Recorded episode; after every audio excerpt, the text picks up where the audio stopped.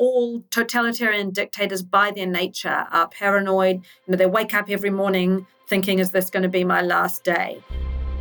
In North Korea, the palace walls hide a dirty secret.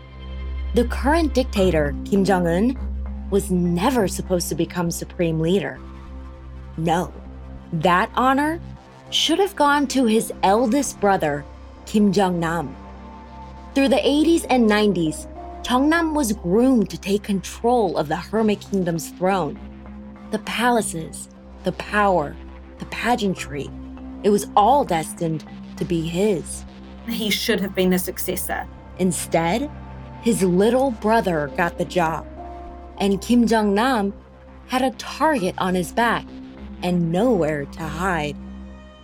North Korean leader's half brother dies in Kuala Lumpur. 말레이시아 공항에서 김정남이 공격당했다는 보고가 전해졌습니다. CCTV footage surfaces showing attack. 金正恩氏の兄の金正男氏がクアラルンプールで殺害されました。The man who was destined to become dictator would be killed in one of the most brazen and bizarre assassination plots of the 21st century.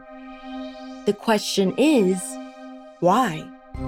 Join me, Eden Lee, as we go on an adventure and interview CIA agents, world class journalists, and North Korean insiders, and investigate a twisted tale rife with espionage, palace gossip, and political backstabbing. We explore the one time heir's rise and fall from Kim Jong nam's early promise. When uh, Kim Jong nam was 24, his father uh, presented him a general's uniform. Uh, he was being thought of as the successor. It's the palace intrigue. There's a lot of cloak and dagger James Bond stuff about Kim Jong Nam. To the political power struggles that spelled his doom. Anybody who is deemed to have power, who thinks differently, is a threat and needs to be eliminated.